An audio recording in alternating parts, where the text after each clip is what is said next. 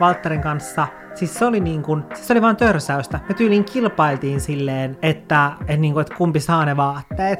Me valtiin silleen, että okei, nyt on niin kuin pakko ottaa nämä kaikki vaatteet yli, mitä täällä alennuksella on. Siis silleen, että, että siinä ei oikeasti ollut mitään järkeä.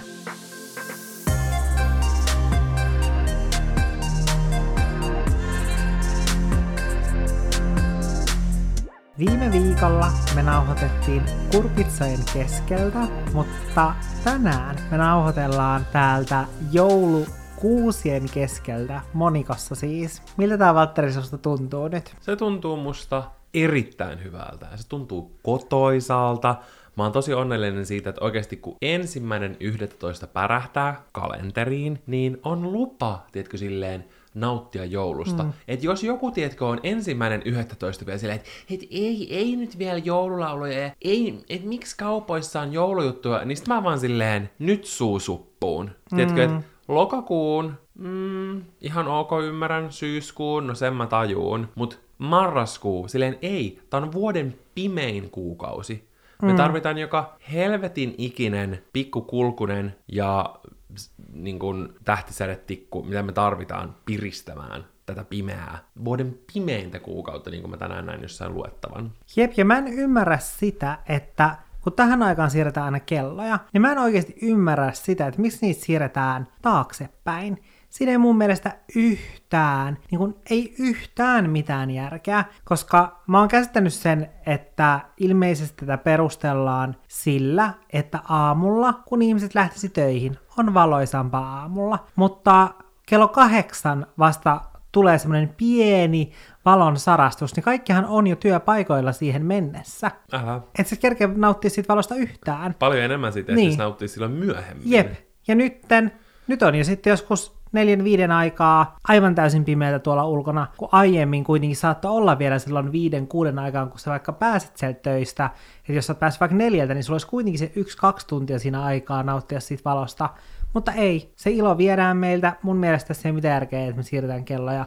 Musta olisi ihanaa, kun me elettäisiin semmoisessa yhdessä ajassa. Se on niin outoa. Silleen, että mi- miksi me, meillä ei ole vaan sitä kellon aikaa? Silleen, mitä me pitää oikein sekoilla kaksi kertaa vuodessa siirrellä niitä edestakas. Mm. Ihan oikeasti. Siis toi, jos joku on sekoilua. Niin, siis se on oikeasti silleen sekoilua. Ei siinä ole mitään järkeä silleen, että kaikkien ihmisten rytmit ja muut menee aivan sekasin viikoksi kahdeksi. Sen takia, että pitää vaan siirtää kelloa. Mm, ilman mitään niin kuin pointtia. Eri asia. Pointtia. Siis mä ymmärtän sen jollain tasolla, jos se olisi aina, tiedätkö, ympäri vuoden joku tietty aika, milloin on valoisa ja milloin on pimeää. Sitten mä jotenkin jopa ymmärtäisin, tiedätkö, silleen, tai tiedätkö, että puoli vuotta olisi silleen aina se tietty aika, että milloin on valosta ja milloin pimeätä niin silloin mä ymmärtäisin sen. Mutta kun nythän tuolla on vaikutusta vaan näihin pariin viikkoon, ja kohta tuolla ulkona on aivan koko ajan pimeätä, joten se on ihan sama, mitä se kello on.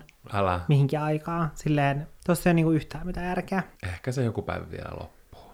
Mm, mutta mä toivon, että meidän vinkeissä, joita me tänään tullaan jakamaan, niin niissä on enemmän järkeä. Kyllä. Me nimittäin haluttiin tehdä tänään vähän niin kuin semmoinen vinkkijakso, missä me annetaan upeita ja mahtavia ja opettavaisia vinkkejä siihen, että kuinka selvitä kaksikymppisistä – ja haluan nyt alleviivata sitä, arvon olkkarilaiset, että mehän ollaan erittäin hyvin vielä meidän omilla kaksikymppisillä. Siis tästä on vielä kaksi vuotta aikaa oppia vaikka mitä, mutta me ollaan kuitenkin näiden kahdeksan vuoden aikana opittu paljon. Kyllä, joten me ei haluttu odottaa kahta vuotta, vaan mä kuuntelin mun lempipodcastia, eli heti tämän meidän podcastin jälkeen, eli Mä olin jo silleen, että äh, eikö tää ole niinku sun podcast? Kyllä, ei. Tää on semmoisen kahden pitkän linjan kauneustubettajan podi, Laura Lean ja Manny M.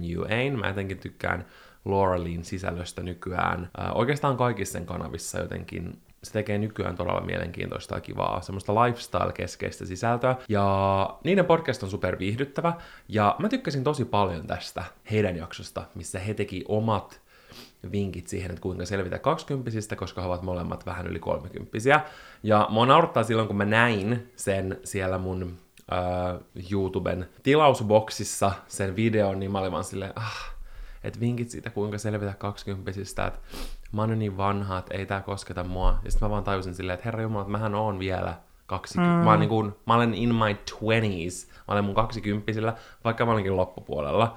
Ja mä jotenkin itse sain sit tosi paljon siitä irti, ja vaikka ei tietyllä tapaa saiskaan, niin sitten on mielenkiintoista vähän niin kuin kuulla, että minkälaisten asioiden kanssa ehkä teetkö, he on paininut minkä me ollaan painittu, ja teetkö, että mitä meillä on jäänyt tästä käteen. Ja ei tietenkään tämä tarkoita, mm. että näitä ei voisi hyödyntää missään muussa elämänvaiheessa, mutta mä koen, että kaksikymppiset on just sitä aikaa, missä sä kasvat ää, tosi vahvasti siksi ihmiseksi, kun sä olet, totta kai mm. sä kasvat toivottavasti koko sun elämän läpi, mutta tiedätkö silleen, se ero kaksikymppisestä vai kolmekymppisen, niin usein toivottavasti olisi iso. Eihän jotkut ikinä niin kuin kasva enempää mistään tyyli teini-iästä, mutta, mutta tiedätkö, että mm. et toivottavasti. Jep, koska kuitenkin kaksikymppisillä silloin sä muutat todennäköisesti omillesi pois porukoilta viimeistään, tai aika moni muuttaa, ja yleensä siihen aikaan myös päättyy opiskelut ja siirrytään työelämään, niin siinä on paljon semmoisia isoja asioita. Kyllä. Siis todella, todella paljon isoja asioita. Ehkä isoimpana semmoinen tietynlainen itsenäistyminen. Monella eri Kyllä. tasolla ja jokaisella ihmisellä saattaa olla vähän erilaista. Mutta me ollaan jaoteltu näitä pikkasen eri kategorioihin. Muun muassa yksi on työraha ja ura. Ja sitten on ihmissuhteet, rakkaus, ystävyyssuhteet ja sitten on vähän niin kuin semmoinen pienempi kategoria kuin ruoka ja fitness, koska tällä tavalla ne oli siinä Full Coverage podcastissa ja se oli mun mielestä kivasti silleen jaoteltu. Mulla oli eka pari semmoista vähän niin kuin yleisempää vinkkiä, okay. mitä mä en oikeastaan silleen niin kuin saanut pistettyä mihinkään näistä Jaa. kategorioista kunnolla. Ja eka oli semmonen ehkä aika yleinen, musta tuntuu, että me sanotaan, tai ehkä mm. semmonen yleistäminen, että musta tuntuu, että mä ainakin itse pystyn samastumaan siihen. Ja se on se, että, että siinä 20 alussa, kun, tiedät, kun sä täytät 20, niin sulla on tosi paljon aikuisempi olo verrattuna siihen, kun sä olit 18. Mm. Tiedätkö, musta tuntuu, että kun sä täytät 20 ja sä tuut sun 20 niin sit se on oikeasti vähän niin kuin semmoinen, okei, okay, nyt sä niin kuin oot aikuinen. Mm. Niin siinä vähän niin kuin luulee, että okei, okay, nyt mä niin kuin, tiedätkö, tiedän kaiken, mä tiedän kuka mä oon, äh, mutta ihan oikeasti niin kuin joka vuosi, jos miettii tavallaan, tiedätkö, itseään aina vuoden taaksepäin, mm. niin näkee tosi paljon sellaista muutosta. Mä en tiedä, mitä se on, tiedätkö, sit, kun sä oot jotain vaikka 40, 50, 60. Mm. Varmaan silloinkin kyllä. Mä, tai sille, että, että monilla se varmasti jatkuu tiedätkö, ihan koko elämän, mutta musta tuntuu, että et, et, ei ehkä ole semmoista kollektiivista yhtä mieltä, joka sulla on silloin, tiedätkö, sun kaksikymppisillä, mm. vaan se tosi paljon muuttuu ja kehittyy ja kasvaa erilaisten elämänkokemuksien aikana, että mitä sä siinä sun 20 aikana koet ja mitä me ollaan vaikka koettu tähän mennessä kahdeksan mm. vuoden aikana. Sitten toinen semmoinen yleisempi ajatus, mitä mä oon pyöritellyt todella paljon mun mielessä, etenkin sanotaanko 25Vn jälkeen, ja se on se, että aikuisuus kautta elämä aikuisena ei usein ole semmoista, jonkalaiseksi sen kuvittelee silloin lapsena ja teininä. Mm. Teet, kun sä oot lapsi tai sä oot teini-ikäinen, äh, ihan vaikka niinku myöhäisteini-ikäinen, mm. tiedätkö, 18, 19, 17, mm. 15, 16, sit, si, siinä, mm. siinä niin kuin paikkeilla, niin sulla on tosi, tiedätkö, semmoinen tietynlainen käsitys siitä, että millaista on olla aikuinen, mitä sä voit mm. tehdä sitten, kun sä oot aikuinen, mitä ne sun vastuut ja vapaudet on. Ja musta tuntuu, että se, se perspektiivi, mistä silloin on ainakin itse kattonut sitä aikuisuutta, on ollut tosi semmoinen, että että silloin on vaan tietkö, ihan sikan niin kuin vapauksia, tai että elämä olisi jotenkin todella vapaata. Mm. Tiedä, johtuuko se siitä, että mulla on ollut aina aika tiukat vanhemmat, mutta mä oon tietenkin miettinyt, että se on niinku se, semmoisen niinku vapauden aikaa, ja kyllähän se tietyllä tapaa myös on. Mm. Mutta ehkä silloin unohtaa, tietkö, kaikki ne vastuut, mitä myös elämässä saattaa olla. Ja, ja musta tuntuu, että semmoinen yleinen juttu on se, että silloin nuorempana mietti sitä silleen, että okei, aikuisena, sitten kun ansaitsee omat rahat, niin, niin sit ylipäätänsä on ehkä vähän enemmän sellaista rahaa käyttää sellaisiin huvituksiin mm-hmm. kuin silloin teininä, niin sitten mietin sitä silleen, että okei, että, että sitten mulla on rahaa, sitten mä voin tehdä mitä mä haluan, mutta sitten musta tuntuu, että nykyään on silleen, että, että okei, että on silleen vähän enemmän rahaa kuin silloin teininä, mutta sitten taas ei ole sitä aikaa samalla tapaa. Ehkä välttämättä tietynlaista, etkö niinku halua. Mm. Että esimerkiksi, me tullaan tähän myöhemminkin, tuossa rahaosiossa. Mutta just esimerkiksi vaikka kuin vaatteiden shoppailu. Että jos mulla olisi ollut ne rahat, mitä mulla on nyt, silloin mm. teininä, mä olisin vaan voinut shoppailla, niin mä olisin vaan tietenkin niin törsännyt, törsännyt, törsännyt. Ja nykyään mä ostan todella, todella, todella harvoin esimerkiksi mitään vaatteita. Tai tiedätkö, ylipäänsä mä en hirveästi shoppaile mitään. Mm. Jos miettii edes silleen vaikka muutaman vuoden mm. taaksepäin, niin se on silleen tosi iso se ero. Mm. Ja en mä tiedä. Se on, se on enemmän et... semmonen, joka liittyy enemmän muhun, koska mulla se on tosi tiedätkö, aaltoilevaa. Mutta, mutta joo, esimerkiksi nyt tänä vuonna mä en ole hirveästi ostellut mitään. Mm. Mutta se on tosi hyvä, että se menee noin. Mutta toisaalta taas, että mä kaipaisin sitä, että edelleen mun unelma olisi saada ne kaikki lelut siitä lelukirjasta, mikä tuli aina joulun tienoilla ja mihin, mistä sitten ympyröitiin tussilla, että mitä haluaa joululahjaksi ja taiteltiin sivuja, jos oli ihan sama, että mitä tältä sivulta haluaa, niin mä tein aina sille, että mä taitoin sitten sen sivun. Mua se, että mun äiti luuli, että se järjestys ylhäältä alas, missä mä laitan ne, on se järjestys, missä mä haluun ne. Kun silleen, mä kävin vaan sitä lelulehteä läpi, ja kerrankin mä sain semmoisen niin nallepuhista semmoisen tiikeri, tiedätkö, semmoinen fanny pack, mikä se on? Vyölaukku. Mm. Sitten kun mä sain sen jouluna, niin mä olin vaan silleen, että, että okei, okay, tää on niinku cute.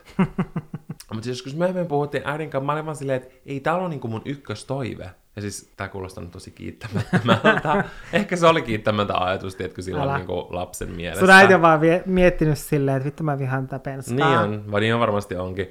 Mutta tiedätkö, äh, meillä oli tässä selvästi tämmöinen informaatiokatkos, kun se oli vaan, tiedätkö, alkupäässä niitä sivuja, niin sen takia se oli siinä, kun mä listasin ylhäältä alas. No, tämän jälkeen mä, mä tulin sitten fiksummaksi näissä asioissa. Mutta se olisi kyllä ihanaa. Semmoista, mitkä mulla on jäänyt itsellä kummittele mieleen, on... Tällä mä ollut tosi pieni lapsi. Mä halusin babybornin. Ja mä muistan, että me avattiin muutama lahja muistaakseni ennen kuin me lähettiin mun sedälle viettää joulua. No ne ei ollut niissä. No sitten kun me mentiin mun sedälle, sinne tuli joulupukki. No mä en saanut sitä sielläkään, me tultiin kotiin. Sillä oli iso paketti kuusen alla. Mä vaan kiljoin ja menin avaamaan. Ah, Mutta sitten se olikin semmonen jättimäinen Playmobil paloauto. Sä oot kyllä ollut niin kiittämätön lapsi. Ja se oli tosi hieno semmonen valtava setti. Ja mä tyyliin rupesin itkeä, koska mä en saanut Babybornia. Oikeesti.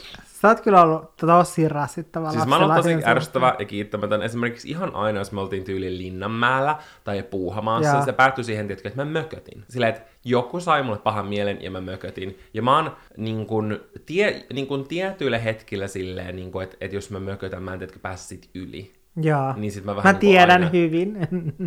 Ja kun tiedätkö, välillä mulla on tosi, niin kuin suurimman osa mm. mulla on silleen, että, että mä vituttaa hetken ja viiden minuutin päästä mä vaan silleen, mm. okei, okay, I don't really Se on aina ollut siis sussa. Mutta usein just kun oli tietenkin joku tämmönen, mm se päätyi vaan itkuun ja suruun. Et se ei niinku loppunut sit silleen niinku viides minuutissa. Että jostain mä halusin sit osoittaa mun mieltä. Ja sitten toinen, minkä mä muistan, on, on se, että mä monena vuonna halusin semmoisen kampauspään. Mä en Joo. ikinä saanut semmoista. Siis musta tuntuu, nyt kun mä aloin miettimään, niin mäkin on tosi harvoin saanut oikeasti semmoisia lahjoja, mitä mä haluan.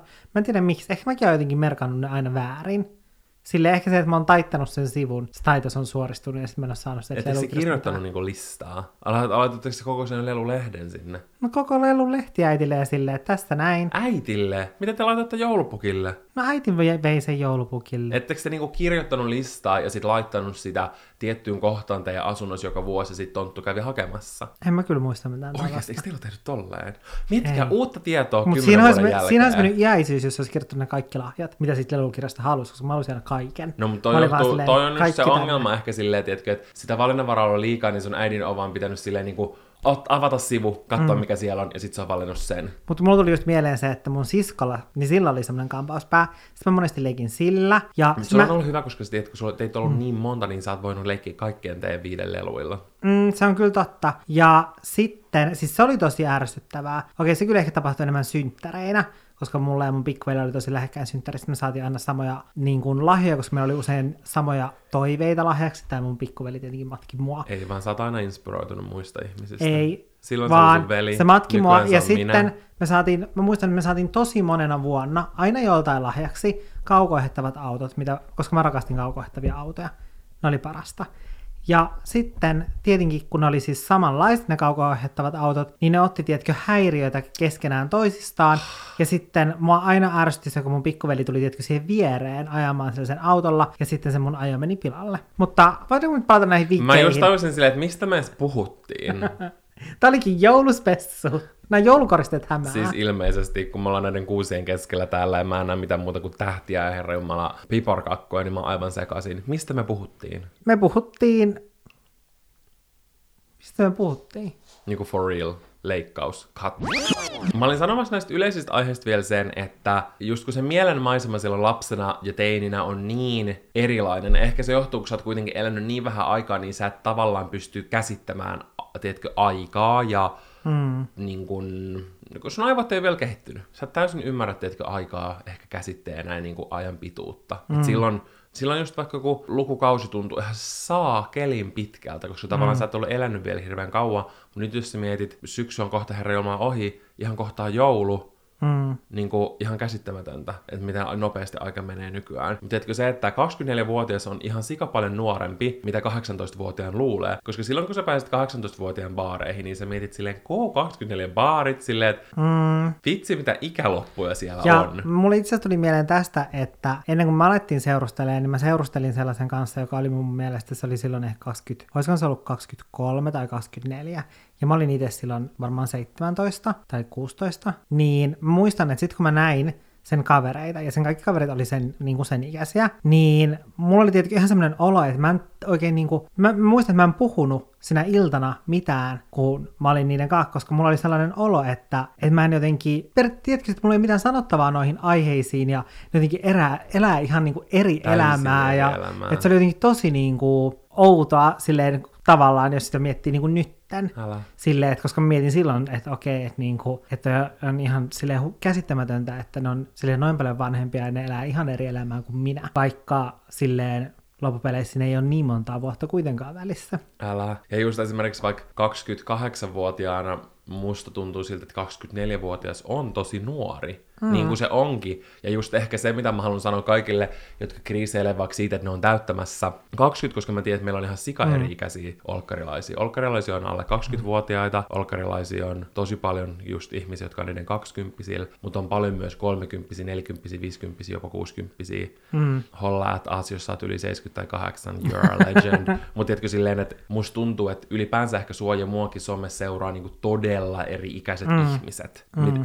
verrattuna sitten niin kuin totta kai se niin kuin, suurin osa on oman ikäisiä, mutta mm. silleen, että joillain saattaa olla vaan sit vaikka tosi tosi nuoria, tai sitten mm. vaan silleen oikeasti yli 30 seuraan tällä. Et mä tykkään siitä, että tuntuu, että saa asioina ihan monta eri perspektiiviä sen takia, että ihmiset on niin eri silleen demografioista tietyllä tapaa. Mm. Mutta mä haluan sanoa sen, että 30-vuotias ei ole vanha, vaikka tietenkin itsekin on semmoista mm. 30 kriisiä ja kaikkea tällaista, mm niin tietyllä tapaa vaikka se, mistä mä oon tykännyt TikTokissa, on se, että siellä on tosi paljon sellaisia, että vaikka, et, et vinkit kolmkymppisille, tai, et, tai siellä on ollut kyllä tosi paljon kanssa sellaisia, ehkä nääkin on inspiroitunut siitä TikTok-trendistä, missä kolmekymppistä antaa vinkkejä, tiedätkö, kaksikymppisille ja nuoremmille. Jaa. Niin ehkä tämäkin podcast-idea on alun perin niin kuin Lauralle ja Manille tullut niistä TikTok-trendeistä, mutta kuitenkin just se, että tavallaan nyt ymmärtää sen, että oikeasti 30-vuotias on kuitenkin vielä tosi tosi nuori, ja silleen, että monet sanoo, että elämä alkaa vasta kun on 30 koska sit sä oot enemmän se ihminen, ihminen kuin sä oot. Mm, hyvin mm. sanottu.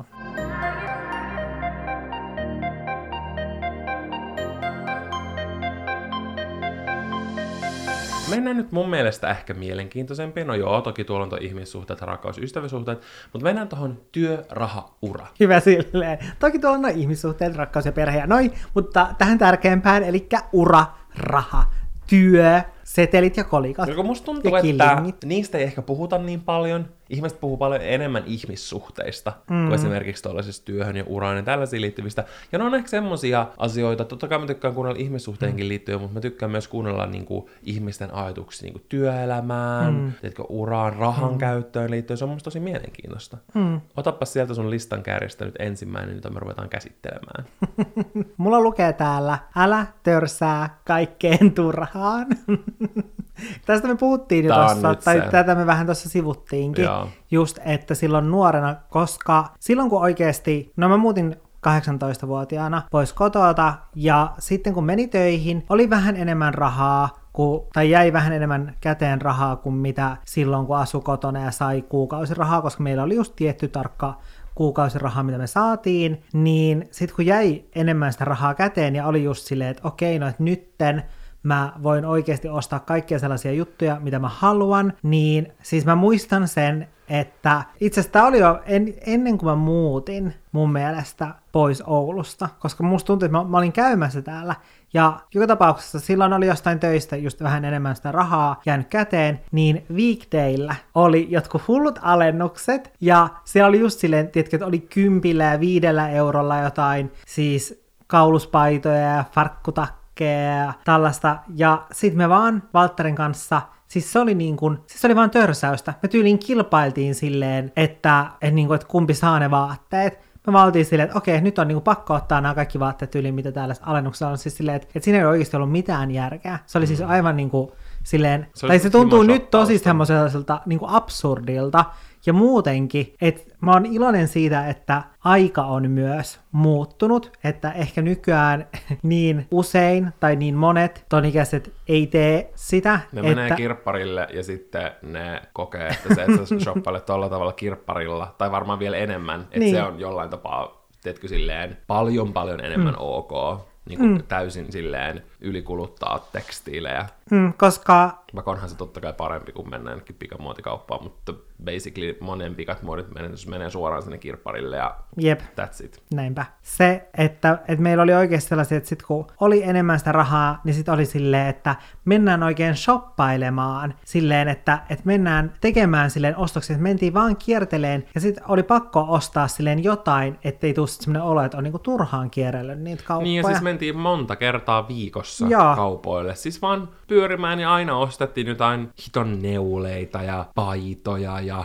Ja rusetteja. Rusetteja, ja... pipoja, kaikkea niinku turhaa krääsää. Ja siis mä, mun ensimmäinen tämmönen kunnon oppitunti niin rahan käytössä, jonka jälkeen en kyllä kuitenkaan ehkä oppinut oppituntia täysin, vaan on oikeasti silleen ehkä just sen 18-vuotisuuden jälkeen, niin tietyllä tapaa niin kuin struglannut rahan käytön kanssa omalla tavallaan, niin kuin siinä mielessä, että on opetellut tietenkin niitä ra- rajoja, ja on tosi paljon oppinut etenkin viimeisin, viimeisien vuosien aikana, mm, koska muistan, että mä sain mun vanhemmilta sellaisen tilin, jota oli kerätty koko mun elämä, ja se oli siis muistaakseni joku, olisiko ollut 2-3 tuhatta euroa, mutta siis se pointti oli se, että ähm, mä olisin maksanut mun autokoulun siitä. Mutta sitten koska se autokoulu, mitä mä kävin, tarjosi niin vähän niitä tunteja, koska niillä oli niin paljon asiakkaita, että sä et voinut käydä sitä, tiedätkö, vaikka silleen puolessa vuodessa. Joo. Vaan sulla, niin kuin monilla meni just melkeinpä, melkeinpä vuosi siihen. Niin sulla meni sitten motivaatio. Mulla meni, ei, vaan mulla meni ne rahat. Mä, kä, mä shoppailtiin ja syötiin koko ajan ulkona sun kanssa. Vaikka mä olin samaan aikaan tiedätkö, koko kesän linssillä töissä. Joo, kyllä mä ostin, tiedätkö, mä ostin mun ekan iPhonein, mä ostin kameran, jota mä käytin vuosia blokkaamiseen ja mun mielestä varmaan YouTube-videoidenkin tekemiseen. Mm. Et tietyllä tapaa osan sä kuitenkin sijoitit siitä sun uraan. Kyllä mutta... mä sijoitin mun uraan, mutta siis me, me saatettiin käydä kaksi kertaa päivässä syömässä ulkona, mm. mikä on niin kuin täysin naurettavaa, tiedätkö? Mm. Ja sitten tyyliin kun koulu alkoi ja mun työt loppu, niin mulla ei vaan enää ollut rahaa. Mä olin vaan silleen, okei. Okay. Ja sitten vaikka mun paras kaveri, joka oli about samoissa töissä, niin se eleli koko vuoden niillä rahoilla. Tiedätkö, sillä oli aina rahaa johonkin, ja. koska se ei sitten heti hassannut sitä kaikkea. Mm niin sitä on tässä tullut opeteltua. Mutta ehkä just se, että kannattaa niin alusta asti miettiä sitä rahan käyttöä, mutta mä haluan sanoa myös mm. sen, että Mä olen mieluummin semmoinen ihminen, joka käyttää rahaa mm. ja tietyllä tapaa nauttii rahasta, mm. kuin semmoinen, joka on ihan järkyttävä semmoinen säästää ja säästää ja säästää ja stressaa joka ikisestä sentistä, minkä se tiedätkö käyttää. Mm. Että mä en ikinä vaihtaisi kuitenkin... mun, mun mm. omaa suhtautumista rahaan, tiedätkö? Koska mä oon suhtautunut rahaan tosi samalla tavalla kuin nyt, kuin silloin, kun mä oon kirjaimellisesti ollut opiskelija ja te, ollut kahvilassa, tiedätkö, töissä. Mm. Silleen tehnyt, tavallaan saanut tosi vähän rahaa ja niin kuin, rahat oli aina, aina vähissä. Mm. Mutta mä en, silti, mä en tiedätkö, silti ole niin kuin, hirveästi stressannut siitä, vaikka sitä on ollut vähemmän. Mm. Ja mä en ole, tiedätkö, silleen aistunut siitä, jos mä oon käyttänyt. Silleen, että mä en halua, mm. kuul- mä to- tai mä toivon, että tämä ei, tiedätkö, silleen kuulosta väärältä. Mä vaan tarkoitan sitä, että mä en ole ollut ikinä, ikinä semmoinen niin kuin pilkuviilaa, tai ei, mm. mikä se on, ei se on sentinviilaa, ja niin kuin, mikä se sana on, kitupiikki. Mä en ole koskaan, tiedätkö, ollut sellainen, että mä mm. aistuisin siitä, että mä niin kuin, tosi paljon, että jos mä niin kuin, silleen mm. käytän rahaa, vaikka mulla olisi ollut sitä tosi vähän. Ja mä en mm. ikinä vaihtaisi siinä mielessä mun suhtautumista, mm. koska mä tiedän joitain semmoisia ihmisiä, ihmisiä, ja se aina vaikuttaa, että ne on tosi stressaantuneita, vaikka niillä olisi kuinka paljon rahaa, koska ne jotenkin suhtautuu siihen sillä tavalla. Mm. Ymmärrätkö, mitä mä tarkoitan? Kyllä, koska mä olin just sanomassa sitä, että kuitenkin me eletään täällä vaan kerran. Ja just se, että, että mä en tarkoita sitä, että sitten kun just menee vaikka ensimmäise, ensimmäisiin töihin sitten kun on täysi-ikäistynyt ja sitten jää enemmän sitä rahaa, etteikö sitä kannattaisi just käyttää asioihin, vaan just ehkä enemmän se, että, tai mä nimenomaan kannustan käyttämään sitä asioihin, mutta silleen, että miettii kuitenkin, että mihin niitä käyttää, että käyttääkö niitä esimerkiksi vaikka matkusteluun, mm. koska sillä sä keräät semmoisia kokemuksia, jotka jää sun mieleen, mutta sitten jos sä ostat sillä turhaa krääsää ja vaatteita ja jotain tällaista, mm.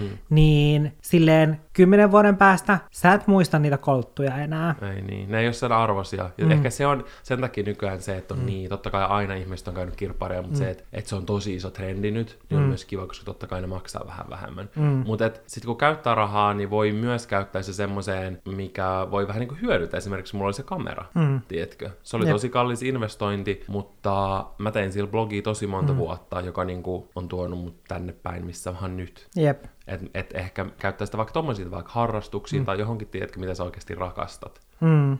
Ja mun toinen vinkki, joka liittyy rahaan, tämä on vähän tästä samasta aiheesta, eli se, että säästäminen ja sijoittaminen kannattaa aloittaa nyt heti tällä sekunnilla, tai ei itse asiassa tällä sekunnilla, vaan tämän jakson jälkeen, jos ei sitä vielä tee. Mm. Ja... Se on mulla kyllä semmoinen katumus, tiedätkö, että voisipa päästä 18-vuotias, mm. takaisin 18-vuotias, koska nyt olisi sijoittanut joku 10 vuotta, vaikka olisikin ollut pieni summa. Niin, koska mä olin just sanomassa sitä, että, että aloittaisi vaikka, tai että, että koska usein sitä musta tuntuu, että miettii silleen, että okei, no että, että mä nyt vaikka pari vuotta silleen, että nytten kun mulla on enemmän rahaa, niin mä haluan nyt pari vuotta silleen elää vähän leveämmin, että en mä halua nyt alkaa säästämään ja muuta. Mutta sitten usein siinä ehkä käy silleen just, että sitä miettii silleen, että okei, no mä aloitan vähän myöhemmin, että nytkään ei ole sopiva hetki ja no nyt on vähän tämmöisiä ylimääräisiä kuluja ja nyt tuli toikin ylimääräinen kulu, niin mä en aloita vielä. Ja sitten se vaan venyy ja venyy ja venyy niin kuin pidemmälle, se säästämisen aloittaminen, niin mä kannustan siihen, että aloittaa säästämisen nyt heti ja se, että et sit aloittaa sen vaikka, vaikka sillä eurolla, koska se, että et sitten kun sä saat siitä itsellesi, ensinnäkin se, että sulla on avattuna sitten se säästötili, minne sä säästät, ja sit sä saat siitä sen rutiinin, sä opit sen rutiinin, että sä vaikka joka kuukausi sun palkkapäivänä siirrät sen euron sinne tilille, niin siitä on tosi paljon helpompi lähteä kasvattamaan sitä summaa sitten mahdollisuuksien mukaan, kuin sitten se, että, että sä mietit aina silleen, no, että mä aloitan vähän myöhemmin, koska sitten se helpommin jää. Ja sijoittaminen, niin mä oon itse, tai mun itellä itse asiassa tuli tässä vähän aikaa sitten vastaan semmonen TikTok, missä oli aika paljon sellaisia samanlaisia ajatuksia sijoittamisesta, koska, tai no mä oon sitä, sitä mieltä niin itse sijoittamisesta, että on hyvä sijoittaa niin kuin monella eri tavalla, ettei kannata vain periaatteessa sijoittaa esimerkiksi rahastoihin, tai osakkeisiin, vaan kannattaa miettiä myös muita sijoituskohteita. Ja mulla itsellä tuli vastaan semmoinen TikTok, missä se TikTokkaaja puhui siitä, että hän ei itse, mun mielestä se oli silleen, että hän ei niin kuin, sijoita ollenkaan rahastoihin tai osakkeisiin sen takia, että hän mieluummin sijoittaa omaan yritykseensä, koska hän uskoo, että hän tekee suurempaa voittoa siinä kuin se 7 prosentin kasvu. Mun mielestä toi on todella kiva ja freesi mm. ajatus tohon sijoittamiskeskusteluun, mm. koska musta tuntuu, että se saatetaan nähdä tosi yksipuolisena. Mm, ja se on mun mielestä tärkeää niin kuin, yrittää nähdä se silleen, että mitä kaikkea muutakin se sijoittaminen voi olla kuin se tili siellä Nordnetillä, vaikka sekin on hyvä ja muutakin se löytyy, mm. ja kannustan siihenkin, mutta miettiä, miettiä myös, että mitä kaikkia muita sijoitusmuotoja on, koska sijoittaminenhan voi olla esimerkiksi sitä, että sä sijoitat sun omaan koulutukseen, sä voit käydä jotain kursseja, jotka voi hyödyttää sua esimerkiksi sun työssä ja etenemään se, sillä uralla, minkä sä oot valinnut, mm. tai sitten esimerkiksi siinä, että jos sä perustat oman yrityksen. Mm, tai, ja sijoittaminen voi olla esimerkiksi joku matka, tiedätkö, johonkin paikkaan, mikä jollain tapaa liittyy sun intohimoon. Tiedätkö vaikka, mm. jos sä haluat olla joku muotisuunnittelija, niin esimerkiksi, että sä meet Pariisiin ja meet sinne jotenkin, tiedätkö, että sä tiedätkö, pääsisit sinne tutustuu vaikka johonkin muotitaloihin. Tätä, tiedätkö, mm. Tämä nyt oli vain yksi heitto, mutta tiedätkö, sijoitus voi olla myös sellainen, että sä vähän niin kuin sijoitat mm. itseesi. Ja sehän mun uraan. mielestä siinä on tärkeintä, että sä löydät oikeasti tollasen, sellaisen tavan sijoittaa, mikä inspiroi sua itseäsi. Kyllä. Että jos sua ei yhtään kiinnosta ne rahastut ja os, niin kun osakkeet, niin sitten kannattaa miettiä muita tapoja mm. sijoittaa. Sellaisia, että mitkä, mikä niin kuin jollain tasolla inspiroi sua mm. ja kannustaa sua siihen sijoittamiseen, koska sitten jos sua ei yhtään kannusta se, niin sittenhän se jää ja sitten sä oot silleen, no, että mm. et, et, no, et en mä sijoita sitten mihinkään. Ja esimerkiksi sijoittaminen voi olla just vaikka joku kielimatka, tai tiedätkö, mm. mitä tahansa tällaista sille, että sä vahvistat jotain sun kielitaitoa. Mm. Sehän on kielitaidon vahvistaminen, on sijoitus sulle itselle, tiedätkö? Mm. Se on uusi taito. Niin kannattaa miettiä sitäkin paljon moniulotteisemmin kuin pelkästään sillä, että sä laitat X määrän rahaa johonkin. Ja sekin on hyvä, mutta tiedätkö, etsii itselleen se parhaan keinon. Mm. Mun vinkki ehkä sellaiseen uraan ja työelämään ja mahdollisesti johonkin kouluttautumiseen liittyen on, en mä tiedä onko tämä vähän tyhmä, mutta se, että mene kohti jotakin suuntaa, tiedätkö? Mm. Ja mä tarkoitan sillä sitä, että että mulla ei esimerkiksi ehkä koskaan ole ollut superselkeitä mielessäni, että mitä mä haluan tehdä ala-asteella mun haaveammatit on tietenkin vaihtunut samalla mm. tavalla kuin kaikilla kavereillekin, että on halunnut olla kaupassa töissä ja on halunnut olla joku eläintenhoitaja mm. ja on halunnut olla sitä ja tätä, tietenkin, mikä on mm. sillä hetkellä kuulostanut tosi hauskalta. Ja sitten mä muistan, että yläasteen alussa mä muistan, että mä halusin olla lastenlääkäri ja tietenkin totta kai vanhemmatkin on ollut silleen lääkäri, lääkäri, että vau, vau ja näin. Siis mä voisin ja... kyllä niin hyvin kuvitella sut lastenlääkärinä. No, siis niin mäkin voisin, mutta sitten mä tajusin, että, tai mä niin kuin, tiesin sille, että mä en ollut hirveän hyvä matikassa, mm. ja sitten mä en jaksanut etkö panostaa siihen yrittää, yrittää oppia matemaattisemmaksi. Se ei ollut mulla mikään semmoinen niin lahja, ja mm. sitten ehkä mä jotenkin tiedostin sen, että lääkikseen on tosi vaikea päästä. Ei se olisi ollut mahdotonta, mutta mm. tiedätkö, mä siitä aika nopeasti mm. kuoppasin sen unelman sen takia, mm. että ehkä, että mä en sanoisi, että mä, oon hir- mä en ole mikään lukutoukka. Mutta mä luin yläasteella vaikka tosi paljon kirjoja, mutta ne oli jotain mm. fantasia, tiedätkö, mä en ole semmoinen, ollut semmoinen opiskelijalukutoukka. Mä oon ollut, mä oon ollut hyvä oppilas, mutta en, en paras. Et en mä, niin kuin, että mulla on ollut jotain ysin keskiarvoa tosi usein, mm. mutta ei mulla ollut mitään kymppiä, mitä musta tuntuu, että vaikka tosi moni, jotka hakee lääkikseen on. Mm. Niin sitten ehkä, en mä tiedä, mä jotenkin mietin realistisesti, oli vaan silleen, this is not my journey. Mm. Ja sitten mä menin lukion sen takia, että mä en tiennyt, että mitä mä tekisin, että mä muistan, että sitten kun ne yhteishaut oli jo tehty, tai se oli tietkö tosi lähellä, niin sitten mä mietin, että ehkä joku kaksoistutkinto, tiedätkö, kampaaja ja lukio olisi voinut olla kiva, mm. koska se oli kuitenkin semmoinen, mikä mua oli kiinnostanut, mutta sitten se vähän niin kuin meni jo, ja sitten mä olin vaan silleen, okei, okay, mä nyt menen lukioon, koska mä en tiedä, mitä mä haluan tehdä. Ja lukiossa sitten, just ennen kuin piti päättää vielä jotain viimeisimpiä kirjoituksia, mitä, mitä tehdään, mä muistan, mä puhun mun ystävän kanssa, oli silleen, että se hakee kauppikseen. Sitten mä olin vaan silleen, että oh my god, kauppis, jaas, että mäkin tiedätkö haen sinne, että tästä tulee mun juttu, ja sitten mua kiinnosti, tiedätkö, kun muotimarkkinointi mm. jonkun aikaa ja näin. No, ehkä ihan hyvä, että mä en tiedätkö hakeutunut sinne, koska se niin kuin, muotimaailma ei niinkään enää ihan hirveästi kiinnosta itseä.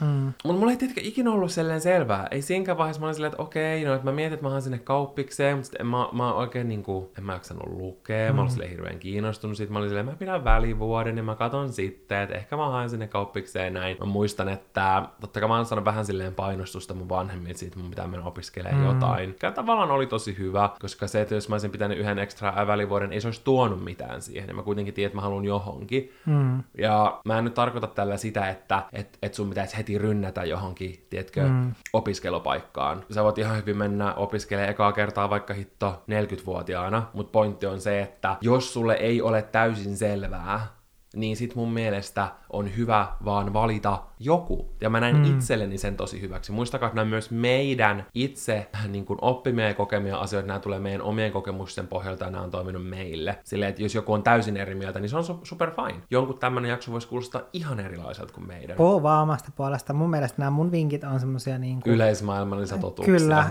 kyllä, kuten aina. Kaikki mitä mä sanon on...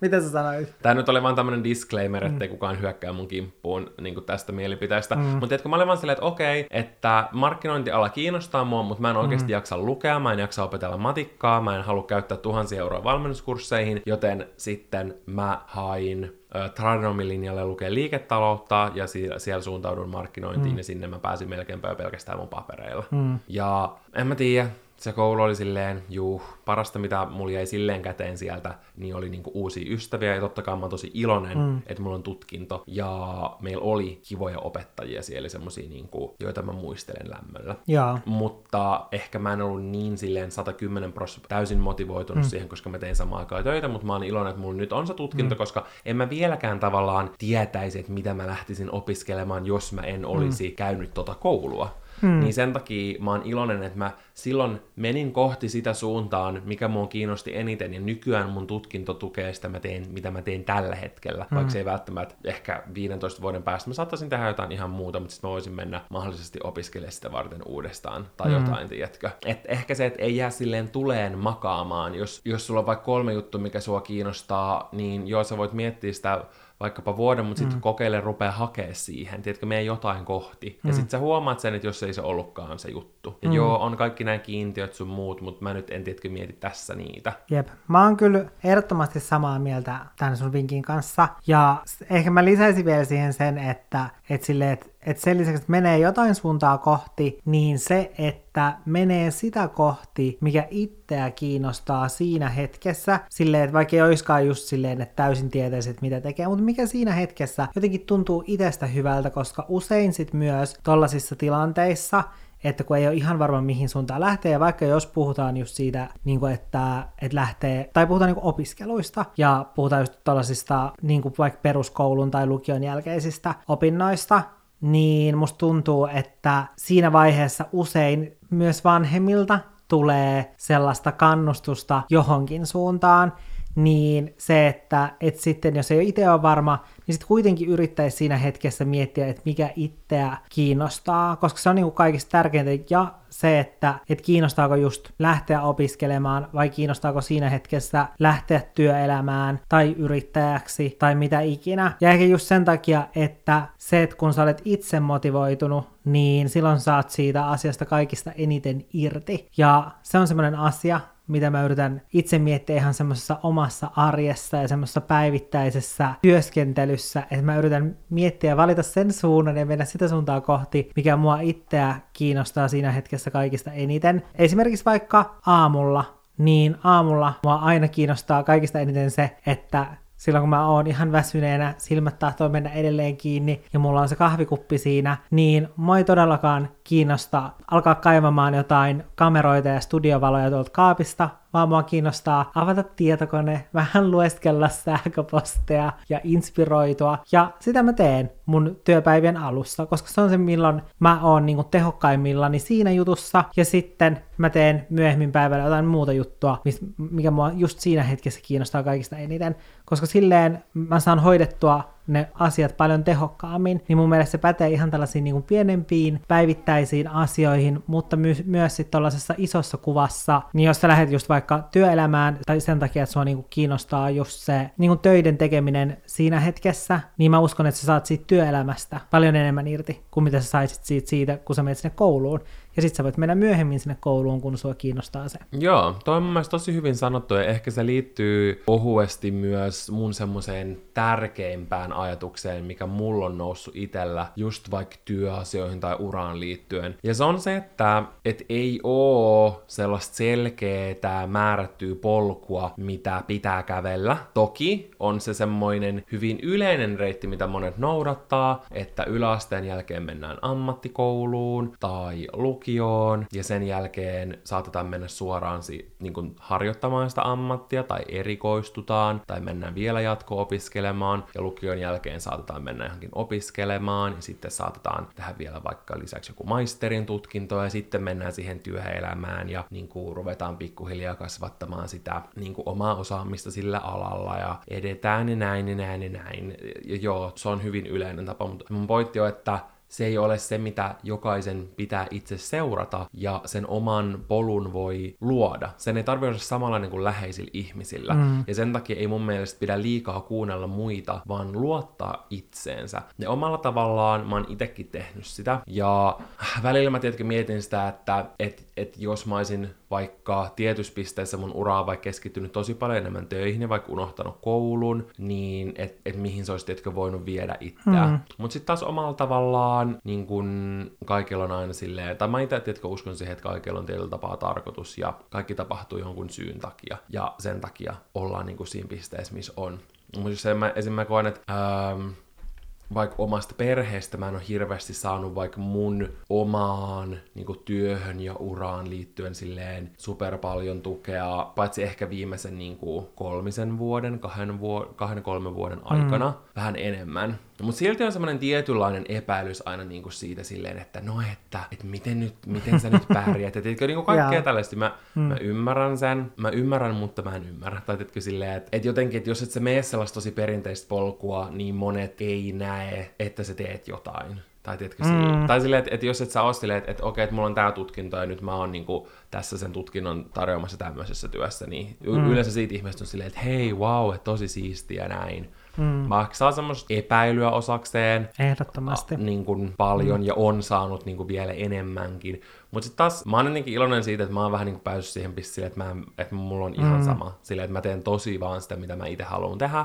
Mm. Ja mulla on ihan sama, niin kuin mitä vaikka oma lähipiiri miettii. Mm. Ja varmaan aina on semmoinen, tai tulee mm. olemaan. Että jotenkin mä oon oppinut silleen luottaa tietyllä tapaa itseeni niin kuin siinä, mm. että mä kuulen sitä mun omaa polkua, sen ei tarvitse mm. näyttää samalta vaikka kuin mun veljen. Kun sitä mä en tietyllä tasolla ymmärrä, koska just itsekin on saanut omilta vanhemmilta tosi paljon just sitä silleen koulu, koulu, koulu, koulu, koulu, ja sitten ei ole ehkä tuettu niin tässä yrittäjyydessä. Mä en tietyllä tasolla ymmärrä sitä semmoiseen kouluun, tai sen koulun ja koulutuksen tuputtamista, koska just jos mä mietin vaikka mun tuttuja ihmisiä, niin mä en tiedä ketään, kelle olisi käynyt jotenkin tosi huonosti sen takia, että ne on kuunnellut itseänsä ja valinnut sitten just jonkun toisenlaisen polun kuin toi peruspolku, mistä sä puhuit, niin mä en tiedä ketään sellaista ihmistä mun tutuista, keille olisi käynyt huonosti. Niin tavallaan, että mitä pahaa siinä voi tapahtua. Silleen korkeintahan siinä voi vaan niin kuin onnistua sit tosi hyvin, tai sitten jos vaikka sit on, jos on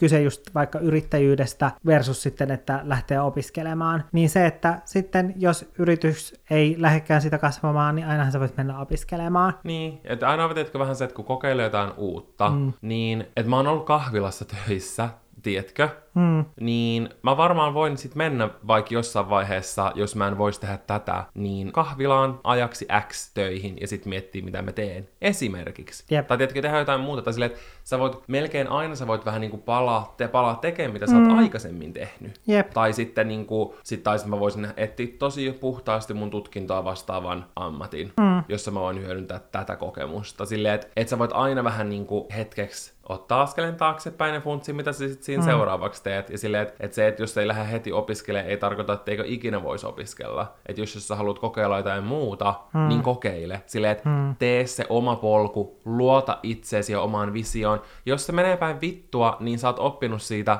todella monta tärkeää asiaa, mitä sä et olisi muuten oppinut. Mm. Joten just do it. Mm. Ja sitten ehkä sekin, että, että joo, että mä ymmärrän vaikka sen, että omat vanhemmat tietenkin ehkä toivoo lapsille aina semmoista tosi hyvää ja tuottoisaa niin kuin elämää. Mm. Niin ei ole välttämättä aina ehkä niin silleen tasaista, koska musta tuntuu, että tosi monet vanhemmathan kannustaa just jonnekin lääkikseen tai oikeikseen. Eihän ne niin kuin kauhean tasasta arkea sulle oikeasti tarjoa. Joo, kyllä sä saat niin kuin tosi hyvän niin kuin taloudellisen vakauden, mutta silleen kyllä niissä töissä mielenterveys on aika koetuksella. Siis todellakin. Niin. Mutta ei, ei se meidän van, ikäpolven vanhemmat mieti, me ei ne mieti mitään mielenterveyttä. Niin, mutta se on mun mielestä just outoa, että sitten kun siinä kannustetaan just semmoiseen, että, että saavutetaan sitten sellainen taloudellinen vakaus, mutta silleen yksi mun ää, tuttu sanoi just vasta silleen, että et, tai siis puhu siitä, että et silleen, että oikeastihan niinku silleen isot rahat, että kun aina puhutaan silleen, että et niinku, et lääkis ja oikis silleen, wow, että mega isot tulot, mutta silleen, että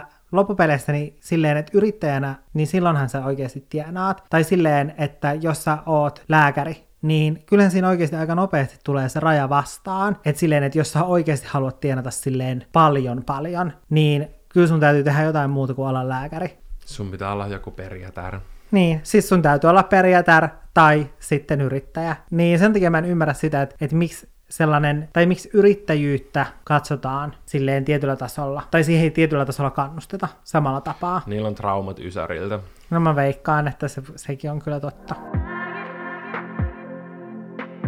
Yksi sellainen tosi iso työelämään liittyvä vinkki, jonka olisin toivonut oppineeni paljon aiemmin, on se, että mä olisin op- oppinut realiteetit liittyen työelämään, koska monesti musta tuntuu, että niissä ensimmäisissä työpaikoissa, mulle ehkä semmoinen pidempiaikainen ensimmäinen työpaikka oli Glitter, ja siellä niin mulle saatiin semmoinen olo, että, että mä oon osa sitä yritystä ja näin, ja kuten olinkin työntekijänä, mutta sitten siellä annettiin ihan hirveä määrä, ei edes voida puhua niinku vastuusta, vaan sellaisesta painosta sun hartioille, koska me oltiin vaikka uusi liike, niin tosi paljon semmoista stressiä siitä, että se liike lähtee oikeasti menestymään, ja sitten jos oli ollut huonompia myyntikuukausia, niin sit sua painostettiin tehtiin, ja sitten jos oli vaikka sellaisia tapauksia silleen, että joku, tai että et tarvittiin joku töihin johonkin tiettyyn vuoroon, mutta sitten kukaan ei oikein halunnut ottaa sitä, niin sitten saatettiin silleen painostaa ottamaan se, että oltiin silleen, että no, että, että nyt on kyllä niinku ihan hätätapaus, että, että, niinku, että ei me voida täällä tyhjää liikettä pitää, vaikka silleen totta kai se myymäläpäällikkö, koska hän ja ykkösmyyjä on ainoat, jolla ei ollut mitään muuta sen työn ohella, koska kaikki muut meistä esimerkiksi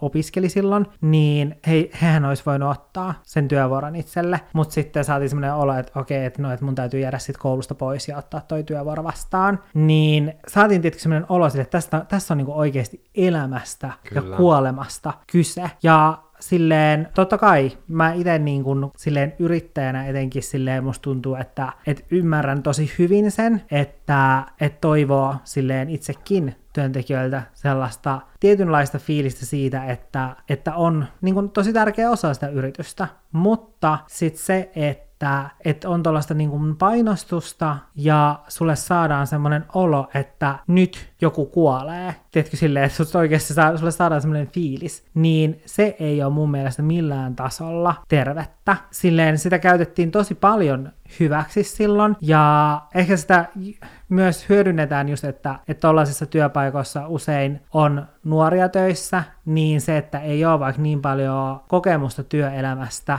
että osais tai ymmärtäisi sen silleen, että okei, tämä asia ei ole mun niin kuin vastuulla tai että mun ei tarvi niin kuin tästä kantaa huolta, että mä en nyt pääse tekemään ylimääräistä työvuoroa tuolloin. Kyllä siihen joku löytyy vaikka jostain toisesta myymälästä tai myymäläpäällikkö itse voi tulla silloin tekemään sen työn, jos nyt joku olisi oikeasti niin kuin silleen hätänä. Ja tämä on semmonen, mitä edelleenkin tässä nykyisessäkin työssä kohtaa, että saadaan semmoinen olo, että nyt on niin kuin ihan hirveä hätä. Ehkä semmoinen yleisin tilanne on se, että jos on esimerkiksi sopinut jonkun yhteistyön, jonkun asiakkaan kanssa, niin sitten sen jälkeen kun se yhteistyö on sovittu, niin sitten yleensä menee joku aika siitä, että sä saat sellaisen briefin asiakkaalta, missä on toiveet, että mitä he haluaa siltä sun sisällöltä, että onko se esimerkiksi jotain toiveita, vaikka Instagram-kuvan suhteen tai kuvatekstin suhteen, ja periaatteessa sen jälkeen sä pystyt vasta alkaa toteuttamaan sitä sisältöä. Sitten kun on etukäteen sovittu se julkaisupäivä, niin sit silloin kun sä otat sen yhteistyön vastaan tai oot neuvotellut sen yhteistyön, niin sä et välttämättä silloin tiedä, vielä, että missä vaiheessa sä saat sen briefin, ja sitä ei välttämättä edes ilmoiteta sulle aina, vaan saattaa sitten vaan jossain vaiheessa tulla tältä asiakkaalta, ja joskus ne tulee tosi lyhyellä varoitusajalla, esimerkiksi viikkoa ennen. Ja sitten voi olla, että mä oon edeltävällä viikolla jo suunnitellut sen mun seuraavan viikon, joten sitten mun täytyy vaan jotenkin yrittää sinne mahduttaa se, että mä toteuttaisin sen yhteistyösisällön tälle asiakkaalle. Ja sitten jos onkin sitten semmoinen tilanne, että, että mä en mitenkään saa sitä sinne mahtumaan, niin sitten saadaan sellainen olo, että, että, niil, että näillä sisällöillä on oikeasti nyt nyt tosi kiire, vaikka se ei liittyisi edes mihinkään, mihinkään niiden isompaan kampanjaan, vaan se olisi vaan yksi yksittäinen kampanja lähtö sun omassa Instagramissa, mutta saadaan semmoinen olo, että nyt joku kuolee oikeasti leikkauspöydälle, ja se on semmoinen, mitä mä yritän aina miettiä itse, nykyään. Silleen, että et koska sitten siihen menee ja lähtee jotenkin tosi helposti mukaan, jos sulle tulee ulkopuolelta, sun luodaan semmoista painetta, niin siihen lähtee tosi helposti mukaan silleen, että okei, apua, että en ole, että hei, että mun täytyy nyt valvoa toi yksi yö, mä silloin toteutan ja teen pidemmän työpäivän, ja mä silloin toteutan nämä sisällöt tälle asiakkaalle. Ja totahan mä tein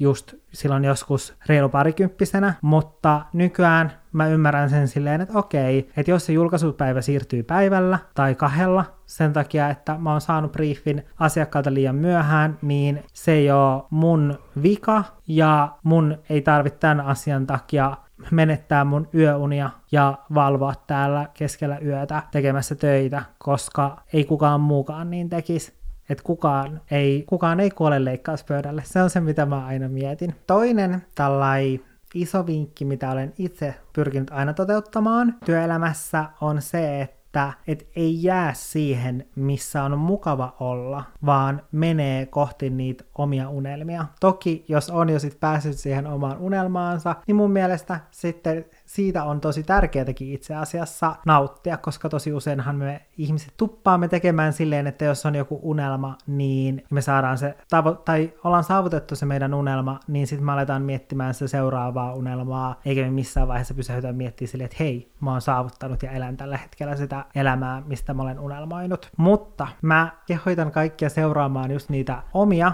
unelmia, eikä sitten jäädä, koska sellaiseen on myös tosi helppo sitten jäädä semmoiseen mukavaan oloon, mutta sitten sitten jos ei ole saavuttanut vielä niitä omia unelmia, niin sitten jos jää siihen mukavaan oloon ja hetkeen ja tilanteeseen, niin eihän niitä unelmia sitten koskaan saavuta. Ja mulla itsellä esimerkiksi tällaisia tilanteita on ollut se, että, että mä oon joskus silloin ihan mun blogin alkuaikoina päässyt joihinkin verkostoihin, mistä mä oon silleen unelmoinut, että vitsi, että jos pääsis tällaiseen verkostoihin, koska sehän oli se juttu silloin, että sillä tapaa sä pystyt blokkaamaan työksesi, että sä pääset tällaiseen verkostoon ja silloin siellä maksettiin kuukausipalkkaa. Ja silloin se oli tosi ihanaa aikaa, se oli tosi mukavaa just, koska mun ei tar- tai että mä pystyin keskittyä täysin siihen sisällön tuotantoon, ja sitten mulle maksettiin tasasta kuukausipalkkaa. Mutta se ei ollut kuitenkaan se mun lopullinen unelma ja päämäärä, joten mä en jäänyt siihen ja onneksi mä en jäänyt, koska sit myöhemmin tää ala on muuttunut niin valtavasti, että jos mä olisin sit jäänyt siihen, että mä oon riippuvainen jostain verkostosta, ja koska nykyään ei todellakaan makseta mitään kuukausipalkkaa enää missään verkostossa, että sittenhän mulla olisi käytännössä mennyt sitten työt alta, jos mä olisin jäänyt siihen. Ja sitten myös se, että sitten kun mä päätin jatkaa eteenpäin ja päätin alkaa tekemään itse sitä mun omaa myyntiä, etenkin silloin kun mä lähdin sitä tekemään, niin ei ollut montaa muuta, jotka olisi tehnyt samalla tapaa ja toiminut samalla tavalla itsenäisesti tällä alalla, joten silloin mä pystyin myös rakentamaan tämän alan sisällä sellaista tietyn tyyppistä brändiä siitä, että, että mä osaan neuvotella mun omat yhteistyöt ja suunnitella ne ja toteuttaa ne ammattimaisesti, että siihen ei tarvita mitään verkostoa, että voi tehdä mun kanssa yhteistyötä, koska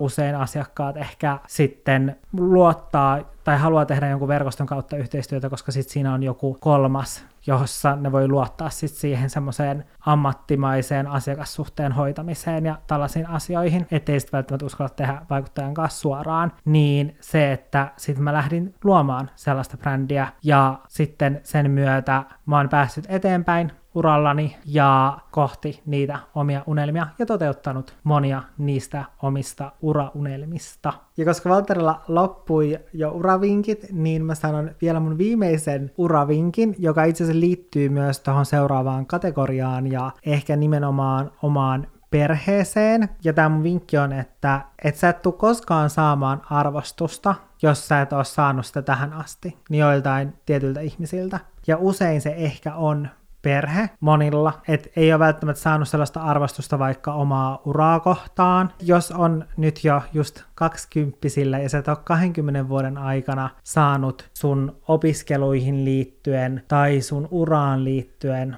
arvostusta, niin hyvin isolla todennäköisyydellä sä et saa tuu saamaan sitä myöskään seuraavaan 20 vuoden aikana. Joten sen takia ei pidä yrittää tavoitella sitä arvostusta niiltä ihmisiltä, koska se saattaa sitten ohjata myös niissä omissa ura- ja opiskeluvalinnoissa väärään suuntaan, ettei sitten kuuntele itseä sen takia, että hakee sitä arvostusta vaikka omalta perheeltä, koska usein sitä ehkä silleen kaipaa, etenkin jos ei sitä ole aiemmin saanut. Niin ja ehkä se, minkä mä haluan sanoa, on se, että ei tee niitä omia päätöksiä sen takia, että sä saisit sun perheeltä jotain arvostusta, mm. koska mitä väliä sillä on? Tai Jep. silleen, että mulle se on ihan sama. Tai ei ole ihan sama, mutta ehkä mä oon päässyt tiedätkö, siihen pisteeseen, että se on mulla ihan sama. Mm. Että tiedätkö, semmoinen tietynlainen akateeminen reitti on vaan se, mitä vaikka meidän perheessä kautta suvussa, ehkä pre... no en mä tiedä mun suvussa, mun iskän puolella on tosi paljon yrittäjiä, mutta tiedätkö, esimerkiksi meidän perheessä on aina preferoitu ja mm. priorisoitu. Mm. Ja se on varmaan johtunut siitä, että on koettu, että sillä saa turvattua kaikista niin kuin mm. silleen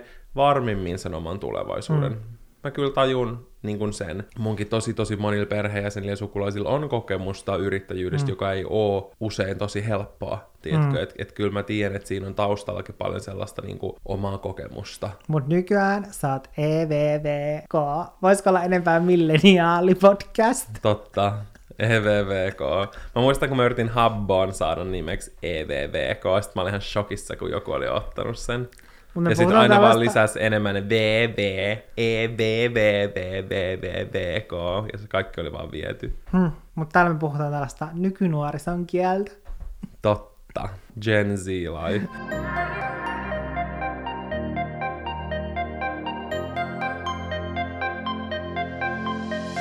Ennen joku me ruvettiin nauhoittaa tätä, mä uumoilin, että olisi varmaan kannattanut vaan ihan vaan tehdä kaksosaseksi podcastiksi, koska me tykätään länkyttää ja läpättää ja lörpöttää. Mm. Mutta aloittaa, koska me ei tehty niin, niin homma jatkuu ja meillä on seuraavaksi ihmissuhteet, rakkaus ja ystävyyssuhteet. Ja mä, mulla on semmoinen olo, että me ollaan tietyllä tapaa jonkun verran puhuttu ehkä tähän liittyen. Mm, musta tuntuu, että me ollaan joskus puhuttu silleen ää, parisuhteesta ja jostain tällaisista aiheista tässä podcastissa. Ehkä voi ehkä. sille ehkä ollakin, juu.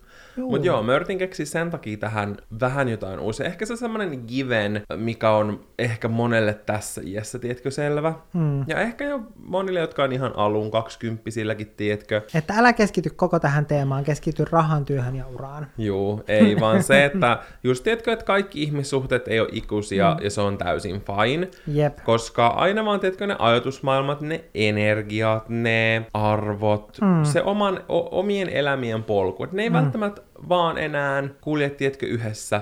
Ja se on, tietkö, täysin fine. Mm. Ja se, että vaikka joidenkin ihmisten kanssa on ollut tosi läheinen, vaikka yläasteen lukiosta jotain sellaista, um, niin ei tarkoita, että sitten, jos ne vähän erkaneet, ne joskus voisi lähentyä uudelleen. Mm. Ja tiedätkö, tälle, että... Ehdottomasti voi, ja musta tuntuu, että me molemmat Joo. ollaan koettu se meidän omissa kyllä, elämissä, että, kyllä. että on ollut sellaisia ihmissuhteita, missä ne polut on erkaantunut, ja sitten on ollut silleen, että okei, no, että tullaankohan me koskaan enää kohtaamaan, mutta sitten myöhemmin kappas kummaa, polut ovatkin taas palanneet yhdeksi isoksi moottoritieksi. Hmm. Ja kaikkien kanssa ei sitä käy, mutta monesti ihmissuhteet aina opettaa, tiedätkö, elämään jotain, ja sä saat siitä jotain, mikä vie sua sit sun elämässä eteenpäin. Mutta se on ehkä mm. semmoinen, minkä varmasti tosi monet, tiedätkö, sanoo. Se on kyllä silti semmoinen, mikä on aina kiva kuulla, koska musta tuntuu, että se on mm. asia, minkä kanssa mä oon varmaan todella, todella monet, niin kuin, mm, tiedätkö, Ehdottomasti.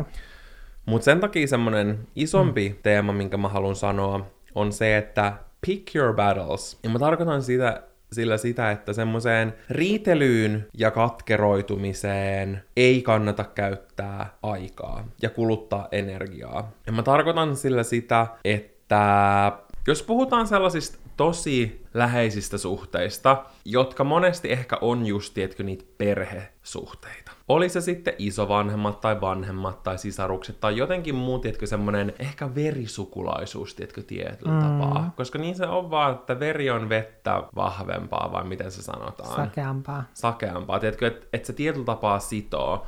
Ja mä en tarkoita sitä, että jos on verta, niin olisi pakko olla tekemisissä mutta monesti ihmiset kestää omalta vereltä paljon enemmän, mitä sitten mm. joiltain muilta. Sen takia, että siihen liittyy se semmoinen monesti vahvempi historia. Ei välttämättä, mm. mutta monesti. Niin mä oon jotenkin itse ymmärtänyt sen, että niin kuin tietyissä elämän ihmissuhteissa elämä on paljon mukavampaa, kun ei katkeroidu ja ei, tiedätkö, ole riidoissa, Mm. vaan vaikka olisi jotain sellaisia asioita, en mä tiedä, onko tämä hyvä vinkki, mutta siellä ei ole sellaisia asioita, mitä pitäisi käsitellä, mutta jos se toinen osapuoli ei tavallaan yhtään ymmärrä sua, vaikka sä oot yrittänyt mm. saada sen ymmärtämään mm. jonkun tietyn asian, ja te olette käsitellyt sitä mm. vaikka tosi monta kertaa, niin sen sijaan, että mä tiedätkö, kantaisin siitä sellaista aktiivista mm. vihaa ja vaikka katkeroitumista mm. mun mielessä, joka kuluttaisi mua ihan mm. sikana ja veisi koko ajan mun mm. voimavaroja, niin, mm, niin mieluummin, tiedätkö, päättää silleen, että okei, okay, mm. että mä mieluummin annan tämän asian olla, vaikka se voi satuttaa mua, mm.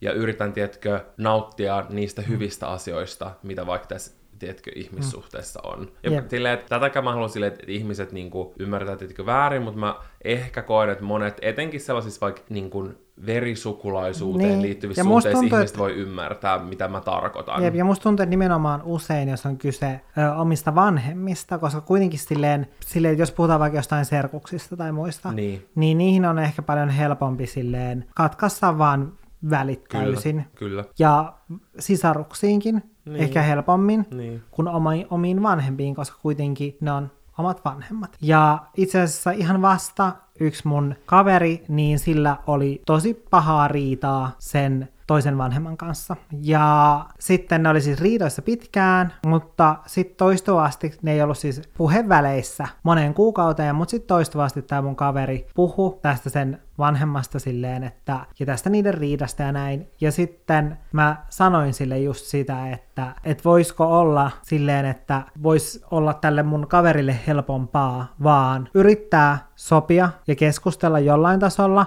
riidan aiheet läpi ja sitten jatkaa kuitenkin sitä suhdetta silleen, että ei ole, ettei ole sellaista, että ei olla puheväleissä. Koska etenkin silleen, että jos on kyse vanhemmista, niin se tekee tosi hankalaksi ne perhesuhteet, jos etenkin on myös vaikka sisaruksia ja kaikkia tällaisia, niin saattaa tehdä tosi hankalaksi ne muutkin perhesuhteet, niin sitten just nimenomaan se, että, ja sitten jos on kyse vielä oma, omasta vanhemmasta, niin se, että sä oot riidoissa etkä ole puheväleissä, niin sitten just tämä mun kaverikin silleen, että se mietti sitä koko ajan ja käytti koko ajan energiaa siihen, että se mietti sitä asiaa ja alkoi miettimään sitä silleen, että okei, no että tuleekohan tämä koskaan muuttumaan, voinkohan mä koskaan antaa näitä asioita anteeksi, tuleekohan joskus, kun mulla on lapsia, niin silleen, että, tulee, että haluankohan mä, että tämä mun sit lapsi koskaan tulee olemaan tekemisissä oman isovanhemmansa kanssa. Se koko ajan niin mietti näin pitkälle jopa näitä asioita, niin sitten mä olin silleen, että voisiko olla helpompaa, että sitten te olisitte väleissä, mutta ei tarvi olla niin läheisissä väleissä, mm. mitä ne oli vaikka ennen niitä riitoja. Mm.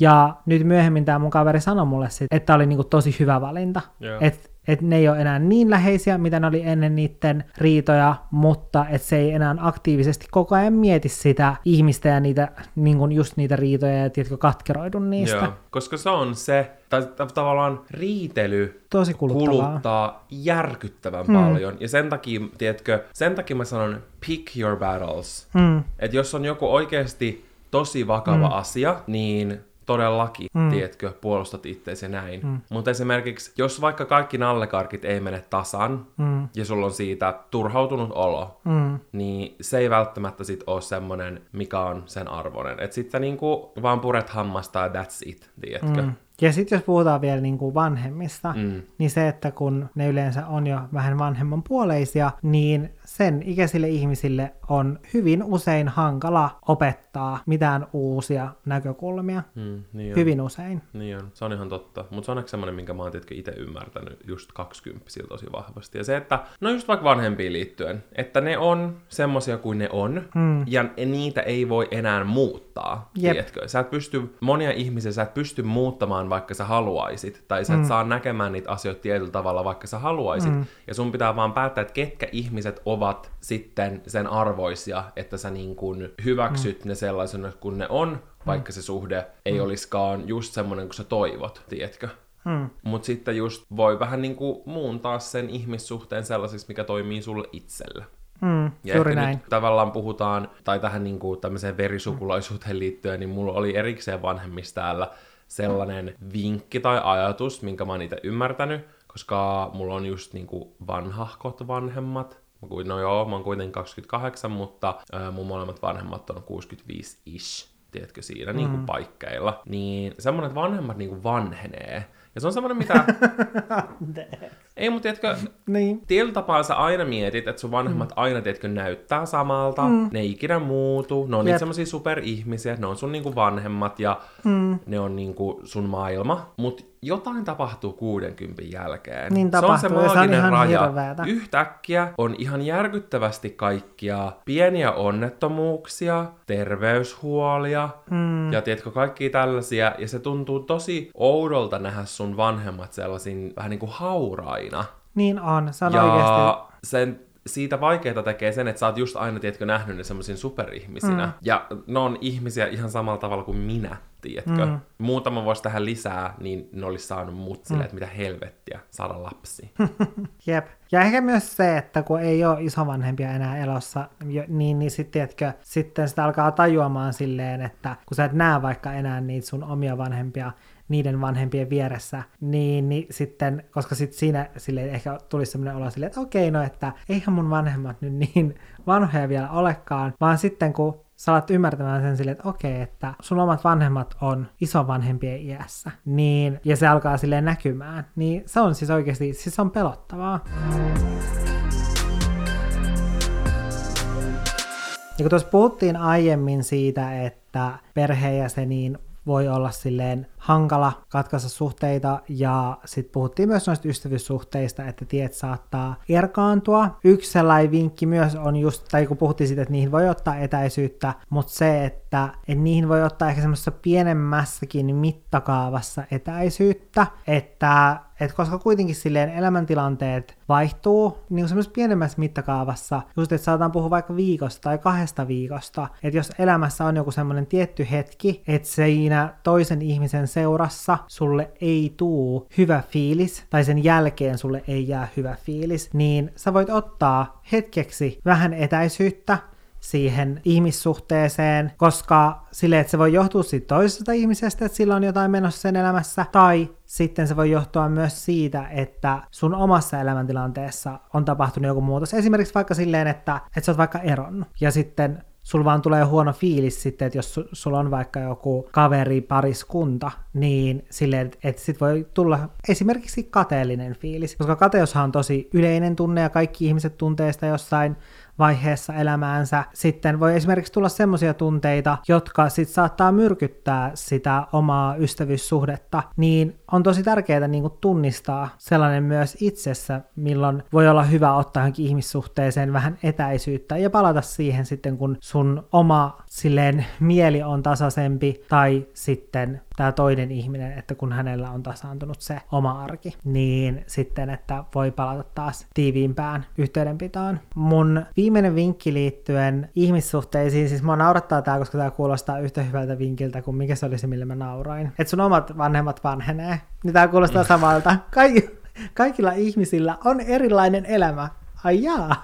Mutta se, että, että musta tuntuu, että silloin kun vaikka opiskellaan, niin silloin sellaiset tosi läheiset ystävyyssuhteet tai sitten semmoiset ystävät, joita sä näet silleen arjessa tosi usein, niin ne usein on myös semmoisia, joiden kanssa sä opiskelet. Ja silloinhan sä tiedät tosi vahvasti, että mitä näiden ihmisten kanssa tai mitä heidän elämässä on menossa, mutta mitä vanhemmaksi tullaan, sitä enemmän tulee kaikkia muita juttuja, silleen, että sä et enää opiskele niiden ihmisten kanssa, vaan te olette jossain aivan eri työpaikoissa, toinen saattaa my- muuttaa töiden perässä jonnekin toiselle paikkakunnalle, saattaa tulla lapsia tai jotain tällaisia asioita, että ei jää niin paljon aikaa sille näkemiselle, ja silloin kun ei olla sit niin usein tekemisissä, niin sitä ei välttämättä hoksaa, että, tai oikeasti tiedä sitä, että millaista sen toisen ihmisen elämä ja arki on. Ja sen takia mä oon itse huomannut siis sen, että, ja mitä mä pyrin nykyään tekemään paljon, että mä mietin mun ystävien tai joidenkin muiden ihmisten kanssa, joiden kanssa mä oon tekemisissä, niin, niin mä pysähdyn silleen miettimään, millaista niiden elämä on, että millaista se niiden arki on, ja mitä ne tekee päivän aikana. Okei, nyt mä alan kuulostaa silleen vähän pelottavalta, mutta se, että, että silloin kun sä mietit sitä, niin sitten sä saatat huomata niitä syitä, että miksi se ihminen käyttäytyy jollain tietyllä tapaa, miten se reago, tai että miksi se reagoi jollain tietyllä tapaa johonkin asioihin. Ja silloin sä pystyt myös ottamaan paljon paremmin huomioon ne sun läheiset ihmiset, koska sä saatat huomata sellaisia asioita, mitä sun läheiset ihmiset tarvii. Joku voi esimerkiksi olla harmistunut siitä, että joku ei koskaan, tai kukaan ei koskaan käy hänen luonaan kylässä tai näin, niin että et hän asuu vaikka jossain sivummalla niin sit sä voit niin kuin silleen ehkä huomata esimerkiksi sen ja sitten mennä kylään ja huomioida sillä tapaa sulle läheistä ihmistä. Tai niin kun, siinä saattaa huomata niin kun tosi semmoisia yllättäviä asioita, kun pysähtyy miettimään, että millaista ton ihmisen arki on.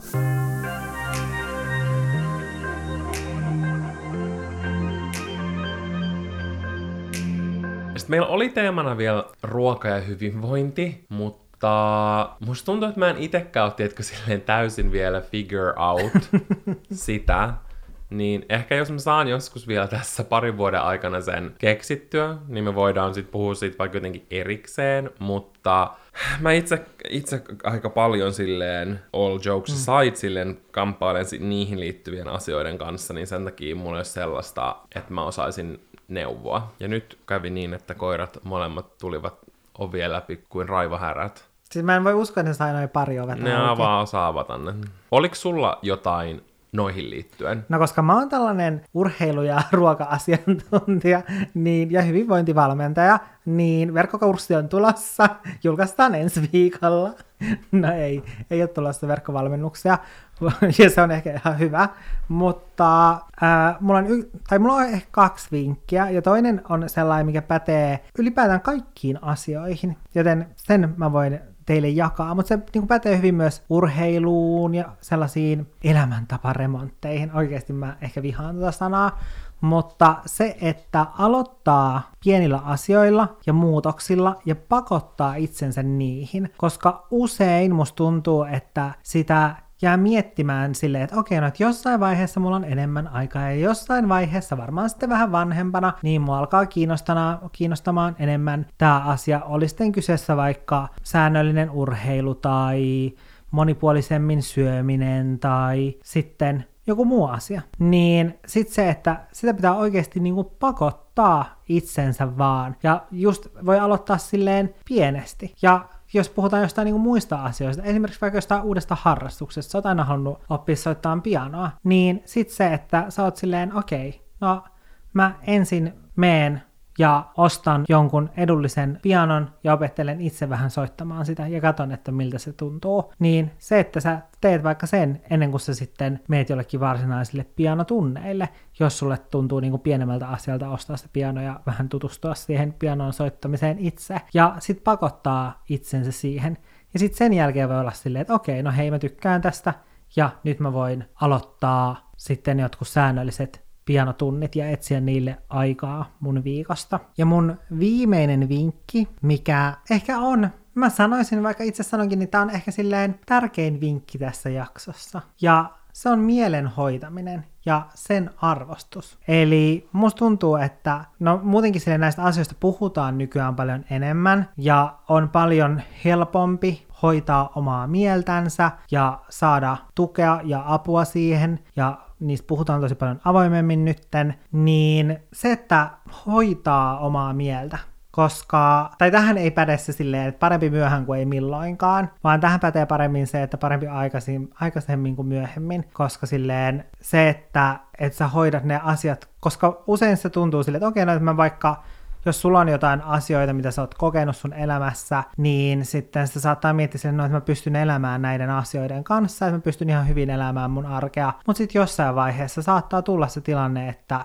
että et pystykään. Ja silloin se on tosi paljon huonompi hetki lähteä hoitamaan ja selvittämään niitä asioita ja ratkaisemaan niitä asioita sun pään sisällä, kuin se hetki, kun sä oot silleen, hei mä pystyn elämään mun arkea ja näin, ja silloin lähteä selvittämään niitä asioita, niin sen takia on parempi hoitaa tällaiset asiat paljon aikaisemmin. Tässä mä just puhun esimerkiksi terapiasta, ja terapiassa muutenkin, niin siellä saa paljon työkaluja ja siihen niin kuin sen hetkiseen tilanteeseen ja myös tulevaisuutta varten. Joten mä uskon, että, että se, siitä varmasti jokainen saa jotakin työkaluja, mitä voi hyödyntää sitten siinä omilla kaksikymppisillä, koska kuten tässä ollaan puhuttu, niin silloin elämässä tapahtuu paljon isoja muutoksia, niin silloin todellakin erilaisille työkaluille on käyttöä. Sitten jos tuntuu siltä, että, että ei ole itsellä silleen tarvetta terapialle, niin ylipäätään sellainen mielenhoitaminen, se voi olla, kuten Valtteri esimerkiksi tekee mielenterveyskävelyitä aamuisin, niin mielenhoitaminen voi olla sellaista, tai se voi olla joku harrastus, missä sä saat sun ajatukset muualle, tai sitten self-help-kirjat, mistä sä saat sitten jotain konkreettisia työkaluja. Mutta kyllä mä itse olen sitä mieltä, että sen lisäksi, että on sitten semmoisia tapoja hoitaa mieltä, että saa ajatukset muualle, kuten esimerkiksi joku harrastus, niin on tosi tärkeää olla sitten joku myös se toinen tapa, esimerkiksi sitten terapia tai sitten jotkut self-help-kirjat, mitkä tarjoaa myös niitä työkaluja, koska mun mielestä sekään ei ole sitten hyvä ehkä hoitaa mieltä aina sellaisilla tavoilla, että sä ne raskaat asiat siirrät vaan hetkeksi syrjään, vaan tärkeämpää, tai sekin on hyvä, mutta tärkeää on myös löytää niitä työkaluja niiden asioiden käsittelyyn. Nämä oli sellaisia asioita, joita me ollaan opittu tässä meidän 20 aikana, ja varmasti niitä voisi vielä luetella todella paljon enemmänkin, hmm. mutta me olemme täällä taas nyt rikkomassa jaksopituusennätyksiä, niin ehkä katselemme uudemman kerran Älä. sitten joskus myöhemmin. Etenkin ehkä verkkovalmennuksen näitä, muodossa. Niin, ehkä verkkovalmennuksen muodossa, joka liittyy vaikka ruokaan ja hyvinvointiin. Ei vaan. Niin, tässä on vielä 20 jäljellä, paljon on vielä opittavaa hmm. ja koettavaa ennen 30 niin ehkä sitten joskus voi reflektoida itsekin takaisin tähän jaksoon ja katsoa, että mitä sitten on oppinut. Mm. Ja parin vuoden päästä sitten jakaa uusia neuvoja, joita ollaan opittu seuraavien vuosien aikana. Kiitos ihan sika paljon, että kuuntelitte tämän jakson ja me kuullaan sitten taas ensi viikolla. Ihanaa joulun odotusta kaikille ja pistäkääpäs kuulkaa kulkuset heilumaan. kulkuset heilumaan. Mm, se on heippatirallan hei! Moi moi!